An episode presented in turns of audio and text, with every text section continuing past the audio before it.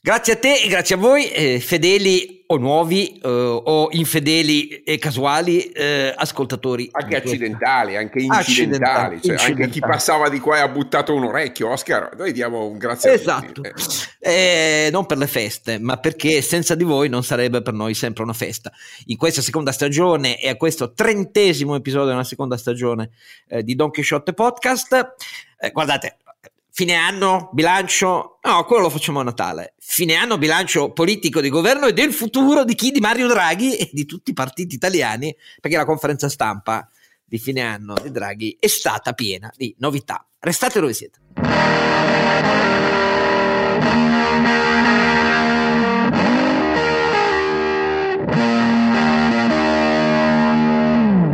E naturalmente Don Chisciotte Oscar Giannino, con lui eh, gli ermeneuti più profondi che ci siano del Draghi pensiero e della politica italiana, ancorata però a numeri a dati, questa è la differenza, no no no, no non dite di no, perché ancorata a numeri a dati siamo noi, gli altri fanno chiacchiere. Ermeneuta sarà lei caro Giannino, scusi, eh? a me queste cose non le dice mai nessuno, ermeneuta. Smetta, smetta per favore di, ecco, di offendere. Se, siete, eh, vabbè, siete ciberneuti, va eh, bene. Ciberneuti va bene. Ciberneuti va bene, applichiamoli. Ciberneutro al limite. No, tu non sei ciberneutro, tu sei iper nuovo tecnologico, quindi non sei ciberneutro. È l'Italia che è ciber, eh, per così dire, imporosa, cioè nel senso che le nuove tecnologie si dedicano ai convegni. Allora, ragazzi, andiamo al punto. E avete già sentito le voci, io ringrazio sempre eh, della... Eh, di aiutare questo mendico sempre più cieco eh, e incerto sulle gambe che sarei io, ovviamente Oscar Giannino, e invece c'è Sancio.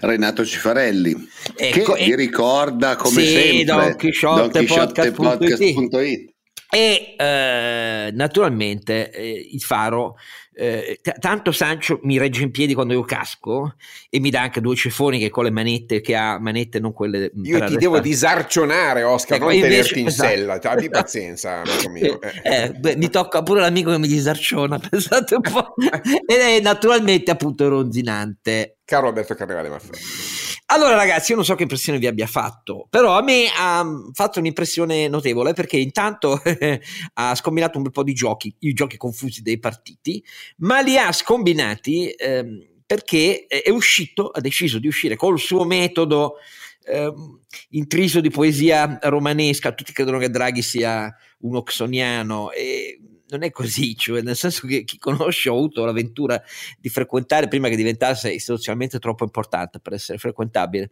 Mario Draghi sa che è intriso di scetticismo romano alla belli e giusti, tanto per usare i due grandi poeti del vernacolo romano, e contemporaneamente quindi è un sarcastico commentatore di casi umani, davvero lo è davvero, molto più di quanto non crediate, si è affinato nei decenni eh, e quindi tiene la lingua a posto, ma ogni tanto decide di uscire nel campo aperto scombinando le attese di chi fino a quest'oggi si era limitato a dire ah non chiedete a me, sono i partiti che devono decidere e facendo il, lo gnorri per così Va detto che in Italia con i casi umani è facile Ecco, esatto. Eh, e però è, anche, è, ancora più difficile trattenersi perché di solito tutti sparano giudizi sugli altri. Lui è sempre diventato molto eh, prudente, sempre più prudente. Però vi garantisco che sotto eh, la buccia c'è un eh, frutto che non risparmia le asprezze come i limoni, quelli buoni.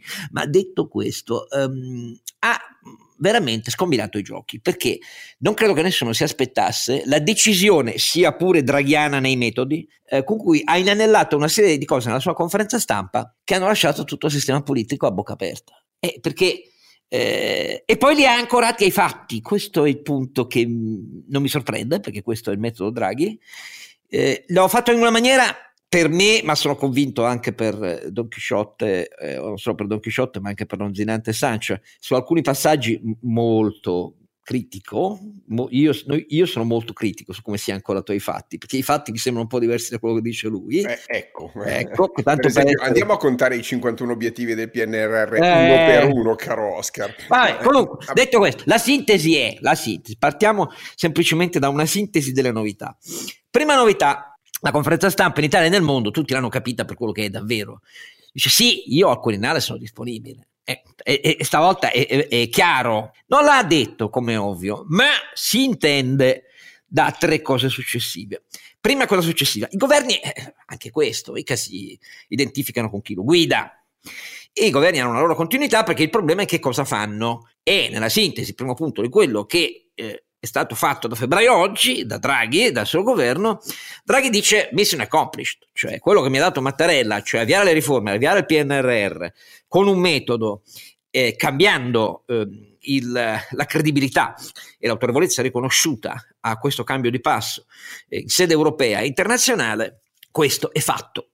Si tratta semplicemente di, co- di continuare sulla stessa strada, seconda novità se io vado al colle, se mi nominate al colle, eh, e ci vado perché sono il nonno d'Italia, nonno d'Italia è una cosa che dà l'idea di questo personaggio molto più popolaresco di quanto non crediate, no? È una formula tra il Lino Banfi e non riserverò sorprese alla Cossiga, il nonno d'Italia. Tant'è vero che dice Mattarella la più alta interpretazione eh, del, del Quirinale che si sia vista diamoci piano, in Audi è sempre stato meglio. Però detto tutto questo, eh, primo punto, il governo continua sempre senza di me, si può fare benissimo, anzi se mi leggete vi garantisco che dal Quirinale farò così.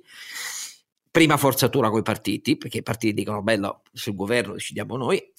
Se, e non è vero, perché Draghi è nato per via di Mattarella, quindi questo è un mix tra realtà e eh, aspirazioni dei partiti che mordono il freno perché vogliono un anno di fine campagna elettorale. E secondo punto, eh, però, eh, è quello missione compiuta. missione compiuta. Ci sarebbe molto da discutere, però questa è l'opinione di Draghi. E il terzo punto, ancora più abrasivo e inaspettato per i partiti, è tenete ben conto che se poi non mi mandate, beh, o eleggete un capo dello Stato di maggioranza ancora più ampia di questa, cioè coinvolgete la Meloni, in sintesi, oppure se vi volete dividere, beh, anche il governo mio è finito. Quindi attenzione che se non mi eleggete al Quirinale, il rischio molto elevato è che per via delle vostre logiche imperscrutabili perdete anche il governo. Fatevi i conti.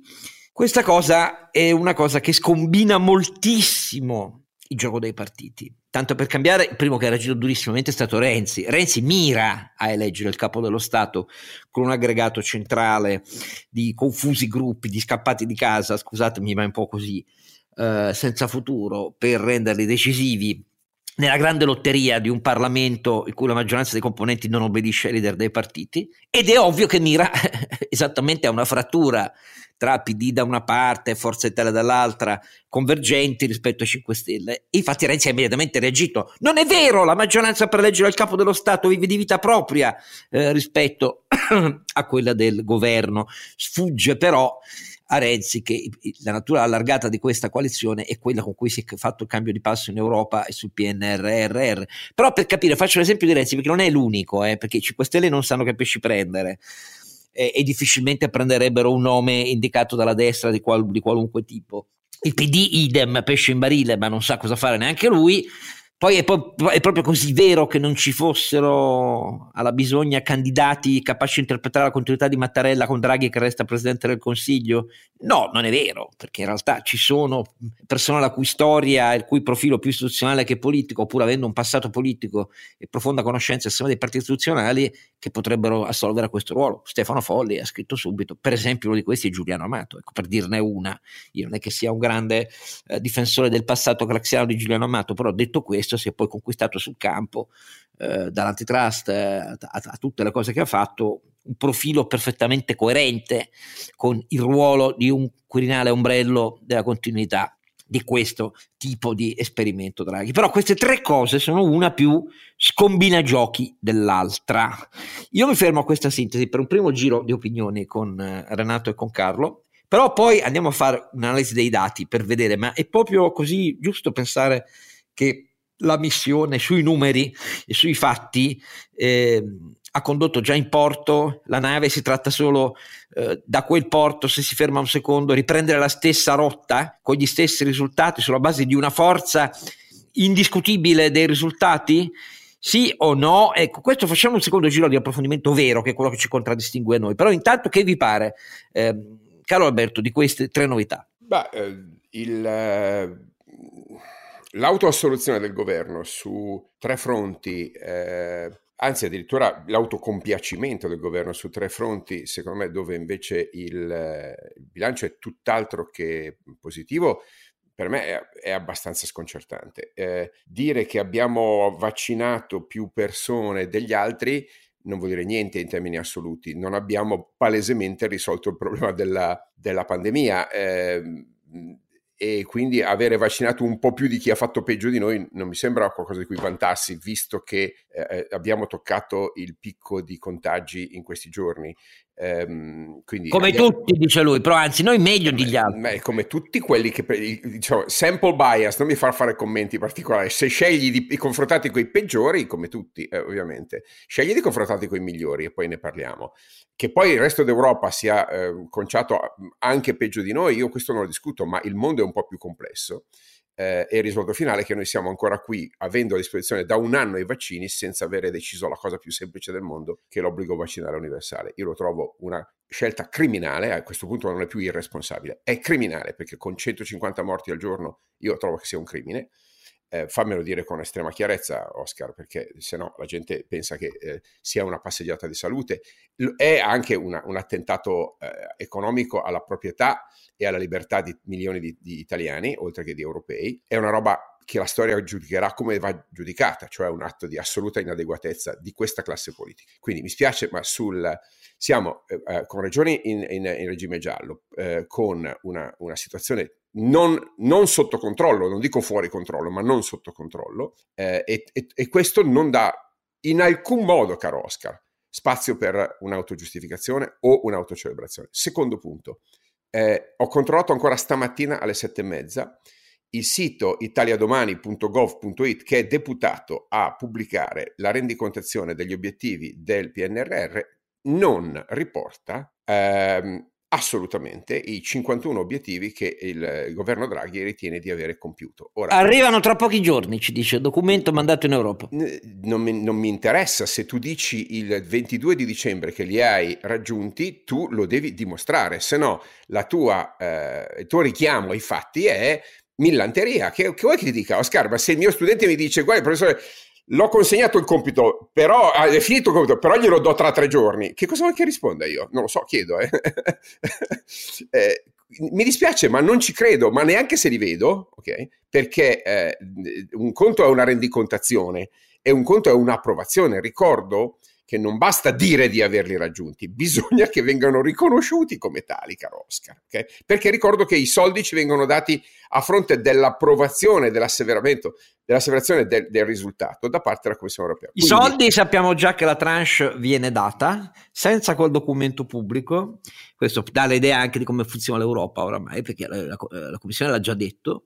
E, ehm, tieni conto lo dico per chi ci ascolta per eh, vediamo portare... se la danno cioè dicono non... che la danno ma no no no eh, beh, hanno parlato ufficialmente Vabbè, quindi... beh, detto, de, de, no no non dico io l'hanno detto loro io non sono nessuno. Lo dico per chi ci ascolta per non pensare che fossimo impazziti qua dentro. Cioè siete diventati antidraghiani. No, attenzione. E cosa c'entra Draghi? Il motivo, il motivo per il quale lo vedremo nel documento asseverativo dei 51 punti raggiunti eh, è un metodo molto italiano. Faccio l'esempio. Alcune riforme che erano nel cronoprogramma di quest'anno vengono um, date per uh, obiettivo raggiunto perché eh, si è presa la decisione di presentare leggi delega, per esempio, sul fisco è così, eh, sui punti nodali del disegno di legge concorrenza che è arrivato non a luglio ma a dicembre in Parlamento, eh, è altrettanto così, a cominciare dalle concessioni pubbliche, leggi delega, cioè meccanismi le cui l'approvazione in anno preelettorale in Parlamento della legge delega già sarà lunga, i decreti attuativi vanno fuori l'orizzonte di questa legislatura, per essere chiari, quindi è un metodo come sempre creativo italiano per dire di averli raggiunti gli obiettivi. Naturalmente, vediamo il documento, ma è ragionevole pensare che sia così come è evidente. Poi vai avanti, caro Alberto. No, eh, il resto, per quello che dice il governo dicendo che siamo cresciuti più delle nostre previsioni, io vi ringrazio molto del fatto delle previsioni prudenti, ma noi siamo ancora sotto il livello della crescita sotto il livello assoluto del GDP di prima del, della pandemia, cosa che invece gli altri paesi europei eh, hanno, hanno, già in, in, in, in, corso il recupero e il superamento dei livelli della, eh, della pre-pandemici. Quindi di cosa stiamo festeggiando? Di avere rimbalzato come un gatto morto un po' più degli altri essendo precipitati di più. No, in questo lui dice grazie a me a quello che abbiamo fatto il ritmo del rimbalzo quest'anno è stato superiore alle mie aspettative. Questo ah beh, ho capito, le sue aspettative sono una cosa, quello che sta nelle tasche degli italiani è un'altra un'altra cosa, non puoi celebrare il fatto di essere indietro agli altri. E eh, gli altri celebrerebbero eh, no, però sono gli stessi di cui hai usato il benchmark un minuto prima parlando di vaccini, Oscar, scusami, eh. allora, minimo di consistency anche sui benchmark di riferimento in, in qualsiasi metodologia fattuale, eh. io adesso sto parlando eh, di eh, parole di una persona che è abituata a ragionare sui fatti e quindi contesto la metodologia. Se ti sì. scegli un sample, Guarda. allora quello è, posto che è sbagliato ex ante, perché il sample sì, del vaccino sì, non può essere europeo. Mi sì, Draghi dice ai partiti, con me eh, è venuto Macron, ha firmato il trattato felice, viene Scholz, il nuovo capo del governo di convergenza socialdemocratico, verdi, liberali tedeschi, e dice siete un modello eh, per la lotta al virus e non solo, viene la von der Leyen e dice Italia boom, superiore a tutte le aspettative, dice con me questo l'avete portato a casa, prima ve lo scordavate, questo è un fatto però. Eh. No, queste sono visite di politici, i fatti sono misurabili dal, dai, dai, dai indicatori economici del GDP e, o del PIL, scusate, eh, e i fatti ci dicono che l'Italia è ancora indietro rispetto al pre-pandemia ed è indietro rispetto a vent'anni fa, tanto per essere chiaro, noi abbiamo ancora un PIL pro capite inferiore a quello di vent'anni fa. Ora, celebrare qualsiasi cosa in queste condizioni, Oscar, lo trovo, diciamo, intanto infondato economicamente, ma, ma io dico Conte, di cattivo gusto, veramente di cattivo. No, io non Conte, penso a Conte, perché Conte è un incubo, se non ti spiace. Penso a un governo che ha persone di eccellenza e di qualità, senza dubbio, e, e Draghi è certamente la, la punta di eccellenza. Il mio giudizio è sul governo. Lui ha parlato a nome del governo, la conferenza stampa era del governo, le domande su di lui e sul suo futuro le hai già indirizzate tu. Io adesso sto parlando della conferenza stampa del governo, quindi organismo collettivo di cui il Premier è primus inter pares per disposizione costituzionale. Coordina ma non è il capo. Questa storia della premiership se l'ha inventata Silvio Berlusconi, come sapete, ai buoni vecchi tempi della democrazia cristiana era musical chair, la, la poltrona di, di, di, Palazzo Chigi. Quindi fino a che non cambia la Costituzione io rimango lì, che, che vuoi che ti dica, caro Oscar, no? Quindi il giudizio va dato collettivamente di questa banda che abbiamo al governo e collettivamente questi signori hanno fatto una legge eh, di bilancio che è scandalosa per l'uso delle risorse che fa, penso soltanto al, al, al bonus del 110%, rispetto al quale Draghi si è, si è staccato, ma sarà anche staccato culturalmente, ma l'ha firmato, quindi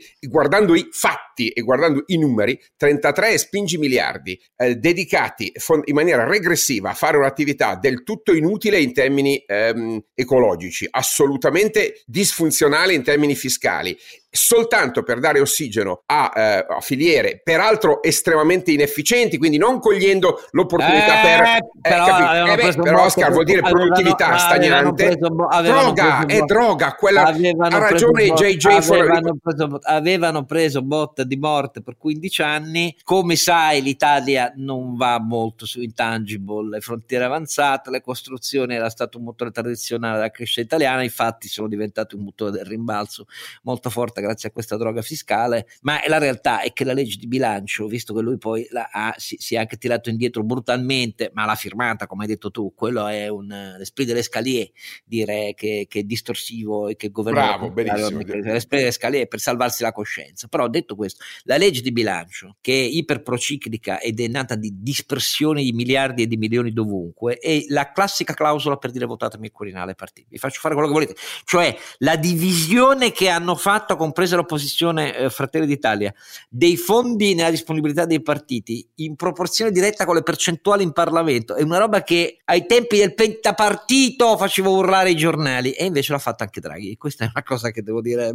no, non immaginavo. Però diciamo, tu sei ipercritico, hai aggirato tutti i punti politici ma hai iniziato a parlare dei numeri. Benissimo. Però ascoltatore lì dove sei perché ricominciamo con l'imprenditore che invece dovrà dirci ma lui lo vuole a Quirinale, la vuole a Palazzo Chigi, né qui né lì. Renato ce lo dovrà dire, restate dove siete. Renato, eh, tocca a te, mi dispiace, tu non, non, puoi eludere la questione. No, no, ma io sai che non mi tiro certamente indietro, anche se poi ammetto di essere il meno preparato della compagnia, perché la fine dell'anno per chi fa il mio mestiere è sempre un po', un po problematica, nel senso che quindi non è che poi, poi hai tutto il tempo per guardare le conferenze stampa del Presidente del Consiglio. Ah, guarda, io ormai sono giunto alla conclusione che Draghi sia la copertina di Linus eh, dei, dei partiti. Addio Addirittura? Nel senso che ehm, io de- allora benedico che ci sia Draghi perché la, le, alcune delle alternative che potremmo avere in questo momento sono o sarebbero... Cioè, alternative le abbiamo viste prima, Conte 1 e Conte 2, esatto. Dio scampi e liberi. Dio ce ne scampi e liberi e io benedico il fatto che ci sia una persona preparata e con soprattutto una rete di relazioni come ha Draghi eh, al governo in questo momento in Italia. Però, come hai detto tu, l'impressione è che poi sotto sotto i partiti lo usino come, eh, diciamo, frontman, ma quando c'è da fare i conti veri, cioè la legge di bilancio, si mettono lì e scavano ognuno il suo pezzettino di formaggio, come è sempre successo.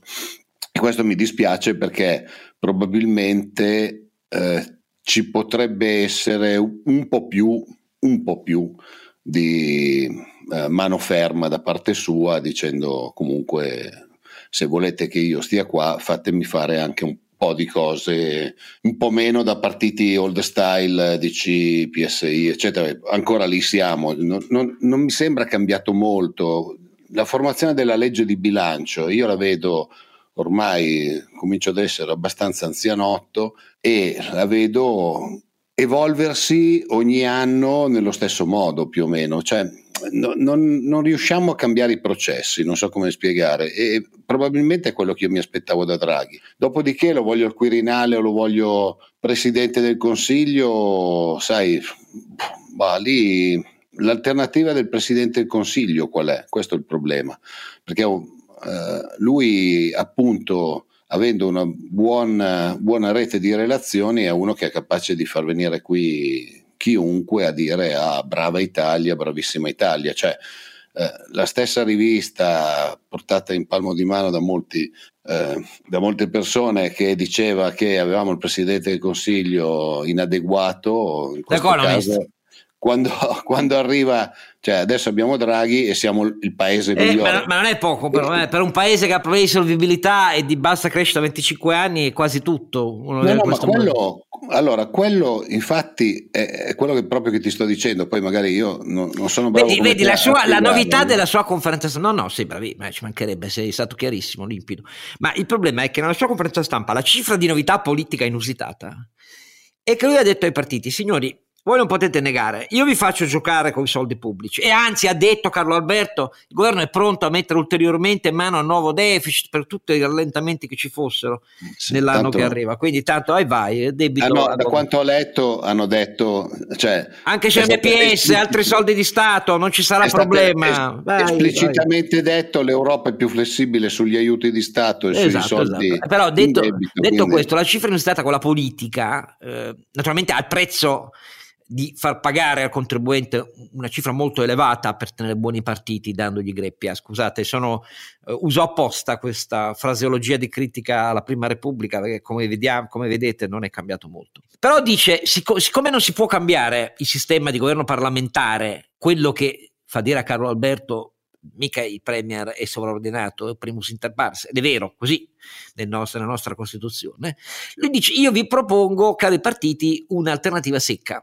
L'alternativa secca è che mi mandate al Quirinale, io faccio il garante internazionale, però per fare il garante internazionale devo avere un governo allineato a me di continuità. Oh, questa è la sintesi più chiara. Cioè, ha detto che vi bec- o vi beccate il ticket eh, Draghi più quello che dico io, sostanzialmente Franco, Cartabia, quello che vuoi tu, o se no vi, io me ne torno in Umbria e cavoli vostri. Esatto. Eh, eh, questo, diciamo, dal mio punto di vista è uno statement fortemente che, politico. Che la, no? Posso che è la cosa che dicevo io, cioè sì, sì, forzare sì. un po' la mano, insomma. Ah, infatti, infatti, devo dire, questa è stata la cifra di novità rispetto a ieri, però ecco, fondata su argomenti assolutamente, fammi dire, mh, mm, forzati, quelli fattuali, no? Eh, Certo, a, a, quelli fattuali sono, signori, lo sapete benissimo che io non sono il meglio perché non, il sistema vostro non consente il meglio e anzi fa restare molto indietro rispetto anche a, al minimo ottimale indispensabile, ma sapete bene che affidati a voi stessi andrete a sbattere. Messa così che io conosco la... il sistema dei partiti, lo mandano a quel paese, però vediamo. Eh, messa così però è molto ragionevole, cioè mentre il claim sui risultati è insostenibile, questo, questa proposizione politica è probabilmente l'unica possibile in questo momento, cioè lui sta usando la leva della sua posizione internazionale, che oggettivamente è un vantaggio per il paese, non, non, non è inutile negarlo e come dire ne siamo tutti grati perché ha prestato credibilità al paese. Quindi stai dicendo anche tu che la cosa migliore è provare a fare quello che dice lui, cioè Draghi e continuità al no, governo. No, no, sto dicendo che dal suo punto di vista, nonostante abbia, si sia schermito dicendo che fa il nonno d'Italia, cercando di togliersi di dosso questa patina del banchiere tecnico, burocrate, eh, perché alla fine anche quella è captazio benevolenza, de, come dire, Totale. Mo, alla grande. Totale. Ehm, eh, che dal suo punto di vista la mossa è perfettamente razionale. Sostanzialmente ieri, eh, devo dire, ha ragione la, eh, la Giorgia Meloni, ha detto che ieri era una conferenza stampa di fine mandato, non di fine anno. Di fine mandato. Di fine sì, mandato, in cui ha detto sostanzialmente avete tre settimane di tempo per fare quello che, detto, quello che vi dico io, se no sono cavolissimi amarissimi e dopodiché quando ho citato il tema dello spread ha detto io non sono lo scudo allo spread, come dire è certo che lo sono, ok? Eh, guardate che se, vi, se tra inflazione, tassi di interesse che cambiano, cambiamento della politica monetaria, sfugge di mano qualcosa e io me ne vado, vi beccate 400 punti di spread sui denti e a quel punto non c'è più nessuno che vi salva. Okay. Eh, io penso che il messaggio sia questo e francamente vista la confusione dei, della politica può anche darsi che li, lo, lo mandino a, al diavolo perché non accettano non dico il ricatto, ma diciamo così, il, il, il, il, patto a negoziare. Ma non vedo in questo momento una lucidità. Chi, chi, può mandarlo al diavolo? Sinceramente, a parte Salvini, e non è detto che poi non nasca una maggioranza Ursula, Oscar, vengo nel tuo territorio, io non me ne intendo, ma eh, c'è, c'è, un backup di questo, no? che è la maggioranza Ursula. Non penso che Berlusconi voglia sfidarsi da questo punto di vista. E quindi un, una maggioranza per andare avanti... Alt, alt, alt, alt. Il so- guarda, posso darti la mia personalissima impressione. Il primo interlocutore a cui è rivolto, l'hai chiamato patto negoziale per non chiamarlo ricatto, di Draghi, grande novità di questa conferenza stampa, è Silvio Berlusconi. Perché? Ovviamente Silvio Berlusconi è stato, dal suo punto di vista, molto bravo a far impazzire Salvini e Meloni in questi ultimi tre mesi, perché si è messo in campo ha assistito allo spettacolo dei due certo, che hanno strategia beh, dire, non c'è paragone di, caratura, okay. di intelligenza, di, di sensibilità, ah, con tutti i difetti che ha Silvio Berlusconi, tre spanne sopra questa banda di diciamo, dopodiché, dopodiché di, di, permettetemi una, una battuta, tanto per battere Draghi, ieri Berlusconi è diventato bisnonno, così può fare certo, tu nonno è bis, grandissimo Silvio da questo punto. Cioè rispetto al numero di figli che ha lasciato in giro è ovvio che il tema è statisticamente più probabile.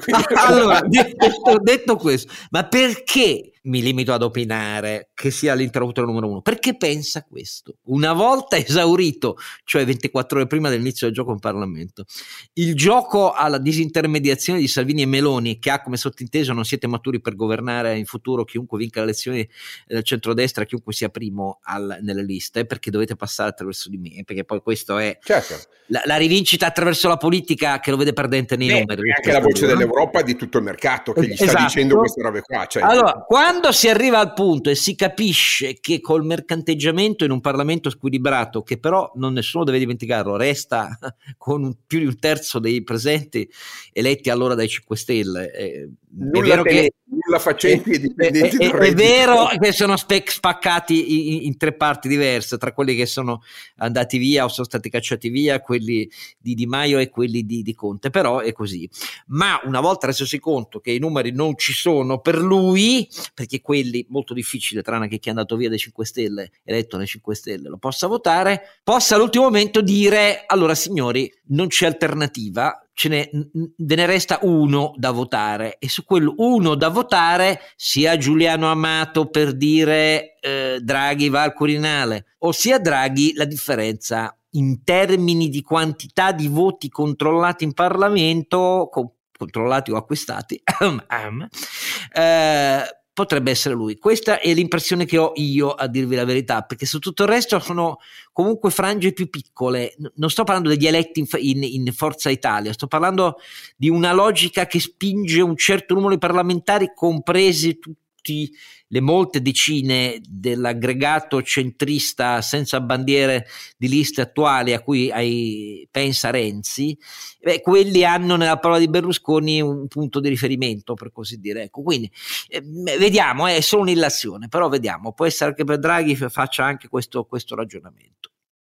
Mm, ci ho detto in termini di eh, bilancio complessivo, fammi dire economico, questa legge di bilancio è una delle peggiori che abbiamo avuto. Il governo Conte 1... No, è, tra le peggiori non credo. È, è una, una delle peggiori, Oscar, guarda, guarda, nel, no, contesto. Eh, eh, no, senso, quelle, quelle, di Conte, quelle, quelle, di Conte, erano peggio. No, no, la, la prima di Conte, la primissima, che pure conteneva cose scellerate tipo quota 100, reddito di cittadinanza e quant'altro, eh, fece meno del, meno del, 2% di deficit. Okay? Ah, no, eh, su deficit perché, perché Giovanni Tria con tutta la sua... È vero, vero, vero, vero. Fece vero. il cane da guardia. Devo ricordate tutta la polemica per passare dal deficit dal 2 a 2,4 e poi si chiude allo 2,04, una roba da morire. Comunque è il più basso deficit degli ultimi vent'anni, caro Oscar, possiamo dire la verità, questi sono i fatti.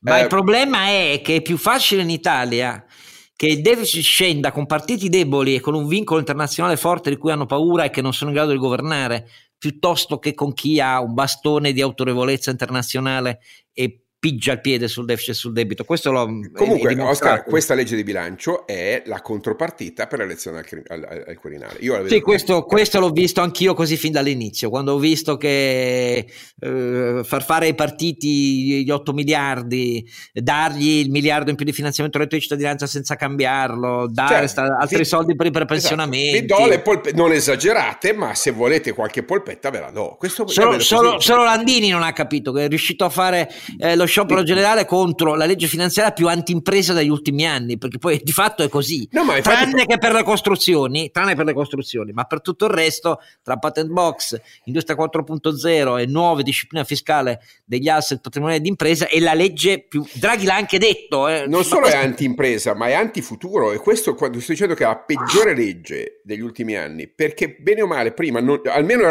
rimanevano in vigore cose fatte dal governo Renzi che con tutti i suoi difetti aveva ri, eh, riacceso una speranza di, una, di un'Italia che si agganciava alle catene del valore. E in effetti quel ciclo è cominciato col governo Renzi. Qui abbiamo staccato i, eh, i, legami, capisci Oscar? Non, guarda, non guardare i saldi. Comunque per capirci, detta, detta, su un uomo che tutti dicevano in politico, con questa legge di bilancio lui ha accontentato la Lega perché anche l'intervento IRAP su, e l'IRAP è solo su persone fisiche professionisti è l'equivalente del, del forfait eh, per gli autonomi fino a 65k al 15%. Quindi ha contrattato la Lega, ha contrattato i 5 Stelle perché gli ha rifinanziato il reddito di cittadinanza senza cambiarlo e, e, lo, e, li, ha, e li, ha, accontentati anche sul super bonus che alla fine è senza ISE, comprese le villette, eccetera, eccetera, perché i 5 Stelle su questo, altro che la sinistra, eh, hanno fatto Pomicino, ecco, ha accontentato però eh, il PD.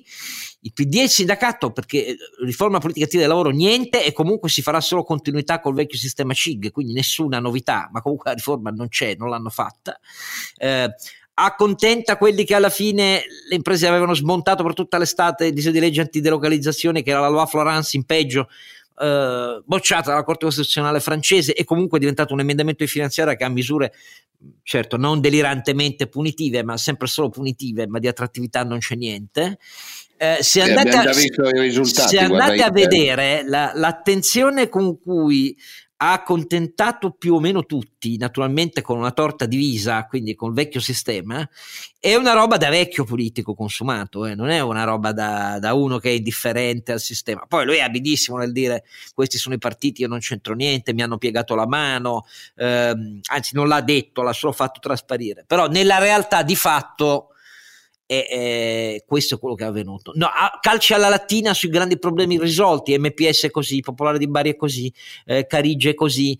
Per di più, perdonatemi, destabilizzazione profonda, il governo non è un protagonista perché lì c'è una dinamica interna che non funziona, Telecom Italia è senza capo azienda, non si capisce, non c'è ancora un'OPA, eh, c'è una manifestazione di interesse, dall'altra parte c'è Vivendi che vu- vuole adottare una logica sua che con gli interessi dell'azienda secondo me fa a pugni, cioè, tutti i problemi che sono rimasti aperti. Sì, eh, cioè, Oscar, non hai citato l'elefante nella stanza che si chiama politica energetica. Allora, e... qui il governo ha fatto robe più populiste, distorsive che io ricordo ricordi su questo tema dai tempi del referendum sul nucleare. Allora, eh, la, la, dichiarazione contro le aziende di energia che fanno profitti o sovrapprofitti è del tutto priva di fondamento. Giustificati, giustificati, perché stai puntando il dito contro il grande numevate del futuro, del presente e del passato italiano. Giustificati. No, no, non posso perché sono in situazioni in cui di, poten- di potenziale conflitto di interessi. Eh no, e allora, e allora devi tacere. No, eh non no. taccio invece. E dico, allora dico, giustificati. Dico, per, dico che, che, eh, che, chi parla di ritorni in eccesso, di guadagni assoluti,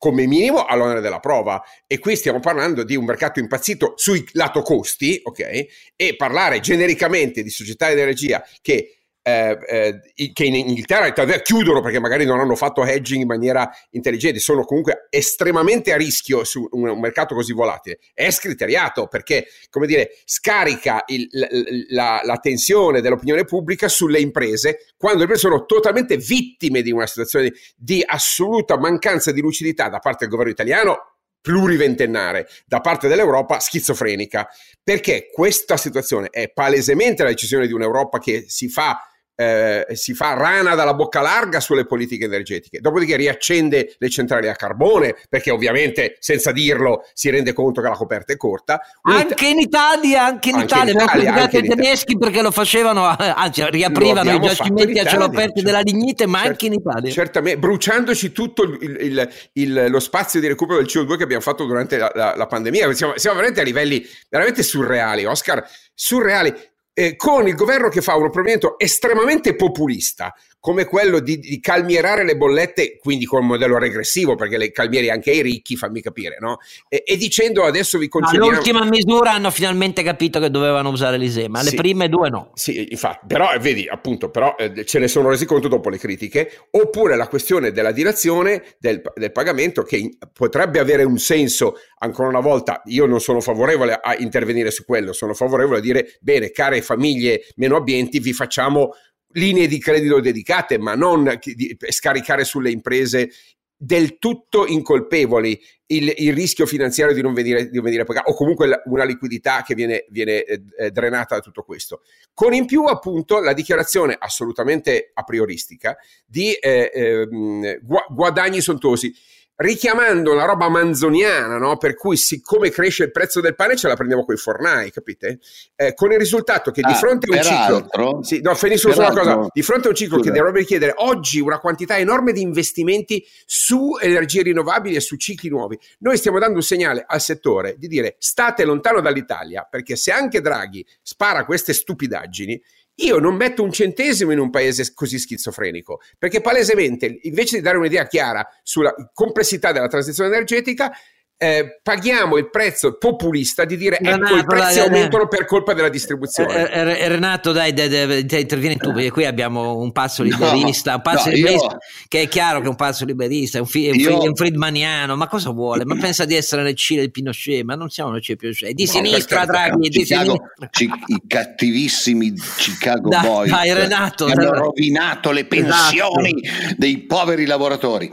Uh, no, io invece sono estremamente preoccupato, eh, noi ne parliamo da sempre, continuiamo a dirlo, siamo voce nel deserto come al solito, ma i risultati stanno arrivando. Noi ho una vita che diciamo che con questi prezzi dell'energia si rischia un crack eh, molto forte delle imprese, le imprese energivore, parecchie imprese energivore hanno annunciato che chiuderanno e metteranno le persone in cassa integrazione, perché con questo livello di costo dell'energia non riescono a stare dentro ai prezzi richiesti dal mercato. Allora, la cosa, che, la cosa su eh, cui eh. hai molto ragione e che mi lascia costernato è che tanto nelle parole di Draghi, quanto soprattutto al dibattito pubblico, i media e così via, mentre il problema sono le bollette dei consumatori residenziali, cioè le famiglie, e tutte le misure sono su quello, eh, tutte, le tre diverse ondate che diventano quattro con quella che arriva adesso. Sulle imprese no, non si dice nulla. Allora, sul problema che è gigantesco, gigantesco, perché la portata del fenomeno è la più ampia in Europa per via della nostra dipendenza energetica, eccetera, eccetera, eccetera,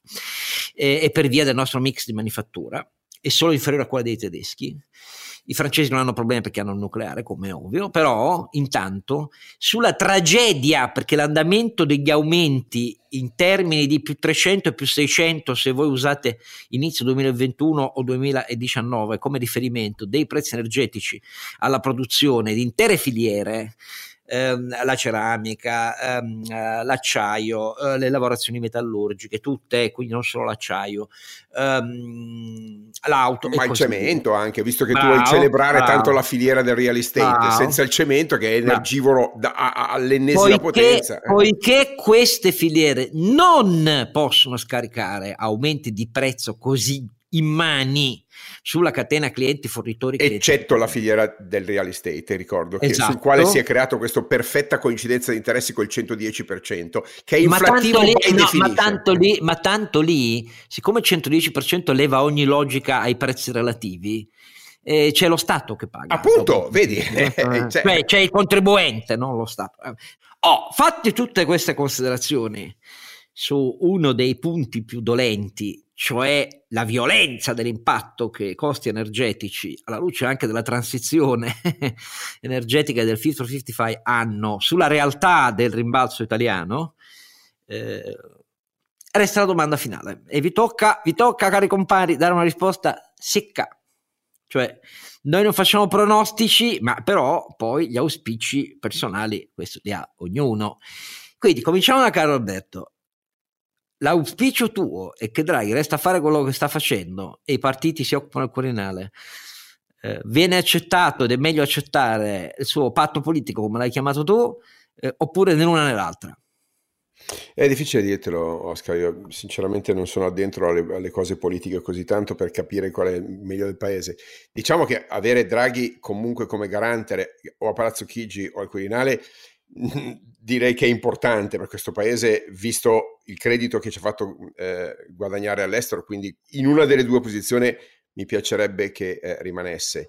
Eh, ho l'impressione che abbia capito che a Palazzo Chigi eh, non riesce a fare quello che sta facendo, cioè, l'ho visto molto frustrato negli ultimi mesi, quindi ho l'impressione che non voglia continuare a fare il mestiere del Presidente del Consiglio.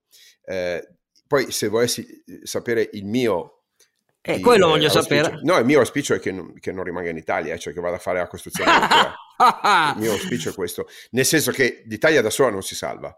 Eh, non si salva, non c'è, non c'è, neanche Gesù Cristo se viene a, a Palazzo Chigi che salva questo paese. Questo paese si salva se l'Europa prende una certa direzione e se la trascina dietro. Questo paese si salva se diventa una regione d'Europa. Renato. Il mio auspicio è che cambi un po' l'apparato costituzionale italiano e che la nostra nazione sia in grado di fare un po' di selezione migliore di quelli da mandare a Palazzo Chigi al Quirinale, in generale, poi perché non possiamo sempre sperare nell'uomo della provvidenza come eh, in questo caso Draghi. Eh, hai ragione, ma qui si tratta di opere di lunga lena. Eh. Qui si tratta invece di una roba che nelle prossime cinque settimane si definisce. Nelle prossime cinque settimane, Carlo Alberto, cosa diventa l'Europa non sarà chiaro per niente eh? ed è grasso che colla se sarà chiaro di qui alla fine del 2022 io non sì, spero neanche diciamo cinque anni non cinque mesi eh, o cinque settimane sì. però eh, insomma l'Europa è una, è una eh, cattedrale complessa da costruire eh, dobbiamo lasciarla ai nostri figli. D'accordo io però i, part- i, partiti, parlarne, i, partiti, non avranno alcuna considerazione per quello che dici tu. Secondo um, non, non lo dico per farti lezione ma perché in cinque settimane i partiti sono quelli che conosciamo. Secondo Renato a maggior ragione quello che ci unisce da sempre a noi tre, cioè una profonda revisione dal basso delle classi dirigenti italiane, dei meccanismi di selezione, merito e competenza. Lì, come hai visto, sono anni, il processo sarà lungo anni. Sa, sa Dio, o meglio, il caso una necessità di Jacques Monod ci dirà solo, prima che moriremo ciascuno di noi tre in tempi diversi, se avremo fatto passi avanti su quello in cui speri, che è quello in cui è ragionevole sperare, perché è un paese che ha problemi strutturali da 25 anni o mette a matrice con le tecnologie che esistono nel mondo tecniche di analisi e di risoluzione dei problemi che altri paesi avanzati hanno adottato per uscire da crisi più o meno analoghe alle nostre eh, e lo facciamo oppure andando avanti a calcio alla lattina e ogni partito con risorse in proporzione ai suoi voti non ne usciamo. Eh, sono d'accordo, ma anche lì Renato, in cinque settimane i partiti, eh, questo non lo penso. No, no, no, ma eh, allora tu hai detto qual è l'auspicio. È l'auspicio, Oscar. ma è, allora, però le scelte allora, arrivano tra cinque settimane. No, allora, ma non ti devi adesso difendere. No, no, no, no, nel senso, no, no, ma io non mi sto difendendo. Io ti dicevo quello che è la mia speranza esatto. per questo paese. Dopodiché, l'auspicio sul secco del cosa succede fra cinque settimane, se lo voglio al Quirinale o a Palazzo Chigi, quello che voglio è che non brucino Draghi. Cioè che non venga bruciato. Eh, ma caro mio, per come l'ha messa della... lui, o gli dai il pacchetto completo o, o se ma ne infatti, va. Eh, diciamo che una cosa che ha detto interessante, ha detto non tocca al Presidente della Repubblica. Eh, come dire, eh, essere responsabile dell'azione del governo. Però ricordo che in termini strutturali l'opera legislativa degli ultimi 30 anni è tutta tramite decreti legge che ricordo eh, vanno bravo. firmati dal Presidente certo. della Repubblica. Quindi bravo. questo potere di interdizione ce l'ha, se intende usarlo, se intende usarlo, da lì come. ha veramente un potere importante. Ce l'hai come? E non è, e ce l'ha e, e, non è che non sia stato usato negli ultimi anni eh, quel potere. Allora, io, io penso solo questo, che del, in un paese in cui i ministri della Repubblica dicono che a Bruno Leoni siamo fascisti, probabilmente leggere qualcosa sulle conseguenze inintenzionali dell'agire umano farebbe loro bene, visto che il fascismo è dirigismo, stato etico dall'alto, cioè la versione nera di quello che loro hanno creduto da giovani con la versione rossa. Ecco, invece no.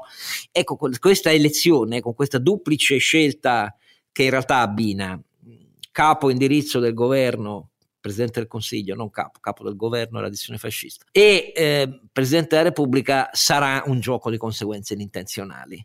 Siccome Draghi, che è esperto di teoria dei giochi, l'ha capito, ha deciso di sparigliare le carte cinque settimane prima, sapendo che ne può uscire di tutto e contando sul meccanismo vero che presiede alle scelte umane, che caro Alberto lo sai, anche se non ne tieni conto spesso, perché tu ti appelli sempre alla razionalità, non è la razionalità delle convenienze, ma è la paura. E l'appello di Draghi è rivolto in apparenza iperrazionalmente, ma nella realtà al cuore profondo della paura di più di metà del Parlamento che non vuole le elezioni presto perché naturalmente se no non viene rieletto perché questo problema riguarda tutti vista la diminuzione del numero dei parlamentari al di là del calo dei sondaggi. E secondo la paura di trovarsi nudi e scoperti di fronte alle vicende internazionali. È un gioco freddo sarcastico e sardonico come nelle poesie del romanesco Ottocento sulla paura del sistema politico che non ammetterà mai le sue incompetenze, ma che guardandosi allo specchio dentro di sé sa che sono mostruose. Quindi vediamo se il mago della paura Draghi riuscirà a portare a casa ciò che è un patto politico con evidenti interpretazioni psichiatriche. S- sottoscrivo Carosca stavolta, sottoscrivo. psichiatriche, non psicologiche, psichiatriche, perché veramente nella politica italiana solo gli psichiatri hanno qualcosa da dire e lo abbiamo visto anche con i tre virologi, con la neve e le canzoncine, non voglio dire una sola parola. Io mi sono divertito perché dal punto di vista antropologico i casi umani italiani, casi umani, io sono stato un caso umano, però i casi umani a volte prendono delle vie interpretative che sono degne della commedia dell'arte italiana, che che è una grandezza italiana e anche il limite purtroppo della vita pubblica italiana. Detto questo, appuntamento per Natale o il giorno dopo Natale, ma insomma nei giorni di Natale, col trentunesimo episodio natalizio che vi stupirà, vedrete Carlo Alberto portare i doni, vedrete ovviamente... Io faccio la renna, Oscar, faccio la renna, è il mio compito, io sono un quadrupede. Allora, tu, fai, tu fai, la renna, ovviamente Renato, eh, Psic Durol fa, Noi, fa Babbo Natale. Certo, cioè, io faccio, il colore della Cifarelli SPA, e, e, io, e io nella, nella, nella grotta della natività faccio l'asino, perché questo è il mio no, posto fai, Faccio l'asino, punto, non si discute. No, no, io faccio no, l'asino. Tu fai il regalo, allora, la tua parte è quella del regalo. Al trentunesimo episodio natalizio, non contagiatevi se potete, ma siccome non ne siamo consapevoli, se avviene avviene eh, che Dio, che non è il mio referente, ma insomma, il caso della necessità ci dia una mano perché è molto contagiosa, è molto meno letale, però insomma siamo lungi dall'aver risolto il problema. Se spiegavamo agli italiani fin dall'inizio, primo, che la storia dei virus è inequivocabile, che è una questione lunga che convivrà con noi per moltissimo tempo. Secondo, che bisognava davvero, come ha detto Draghi, prendere misure sanitarie sempre basate sui dati. L'ha detto Draghi, ma non è così. Ma non lo ha, ha, ha mentito anche su questo. Non è così da Conte, ma non ha cambiato metodo neanche lui. Ecco, sarebbe stato meglio. Questo è quello che mi limito a dire. E intanto, buona preparazione di Natale a tutti, grazie ai miei colleghi e compari e ai miei bastoni di un'incerta vecchiaia. Al trentunesimo. Ciao. Ciao.